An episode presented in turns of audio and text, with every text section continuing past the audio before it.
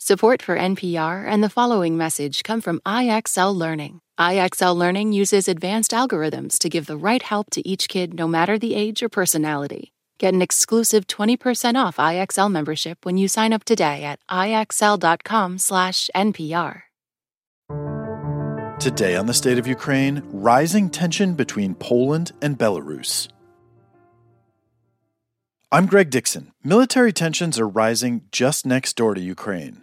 Poland, a NATO member, is planning to send 10,000 troops to its border with Belarus, a Russian ally. This is in response to what Poland sees as a security threat from the Russian paramilitary group Wagner. To understand it all, Sarah McCammon spoke with NPR's Rob Schmitz in Berlin. This seems like a dangerous military escalation in a region very close, of course, to Russia's war in Ukraine. What's going on here?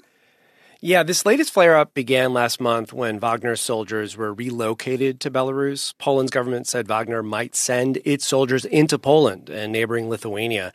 Then, a little over a week ago, Poland accused Belarus of violating its airspace by sending military helicopters across the border, and now we've got this. Poland has been deploying troops to the border for some time, hasn't it? Yeah, that's right. Uh, this 250 mile border between Belarus and Poland has been tense for a couple of years. In 2021, the government of Belarus began handing out visas to migrants from mostly the Middle East and Africa, and soldiers in Belarus were assisting these migrants across the border into Poland as well as into neighboring Latvia and Lithuania. All of these are EU member states. And that prompted Poland to mobilize troops and build a steel border fence. Uh, this was all part of an effort by Belarusian leader Alexander Lukashenko to destabilize Europe. And it appears his efforts are ongoing. Lukashenko, an ally of Russian President Vladimir Putin, said this week that he has had to, quote, restrain Wagner fighters who want to attack Poland. So, the big question, Rob, I mean, based on your reporting, what can you say about the likelihood of an escalation between Poland and Belarus? Well, more troops certainly makes it likelier. I mean, when he announced this troop buildup, Polish Defense Minister Mariusz Błaszczak said Poland is preparing for different scenarios. Here's what he said.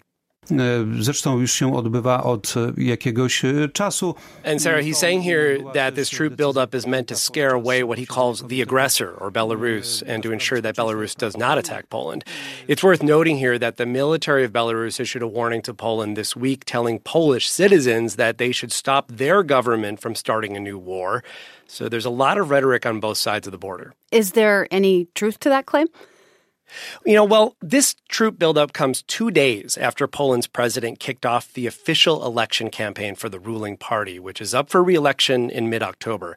And critics point out that while the threat from Belarus and Russia is very real, the ruling right wing party of Poland is going into an election here, and it needs all the votes it can get. And many observers say this party is not above pumping up threats like this border escalation to accomplish that. So, between the election season in Poland and efforts from Belarus and Russia to sow chaos in Poland, what's real and what's bluster has sort of become difficult to parse out. But what is clear is that with more troops along this already fraught border, the potential for danger is going up.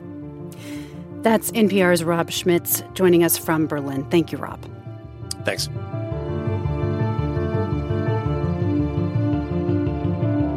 That's the state of Ukraine from NPR News. We're grateful to editor Nishant Dahiya for months of editing and support. It's Nishant's last day at NPR, and we wish him luck. Thanks for listening. Please come back soon. This message comes from NPR sponsor Mint Mobile. From the gas pump to the grocery store, inflation is everywhere. So Mint Mobile is offering premium wireless starting at just $15 a month. To get your new phone plan for just $15, go to mintmobile.com/switch. This message comes from NPR sponsor Rosetta Stone, an expert in language learning for 30 years. Right now, NPR listeners can get Rosetta Stone's lifetime membership to 25 different languages for 50% off. Learn more at rosettastone.com/npr. What does it mean to be black in America? In NPR's Black Stories, Black Truths, a collection of stories as varied, nuanced, and dynamic as black experiences, you'll hear it means everything. Search NPR Black Stories, Black Truths wherever you get your podcasts.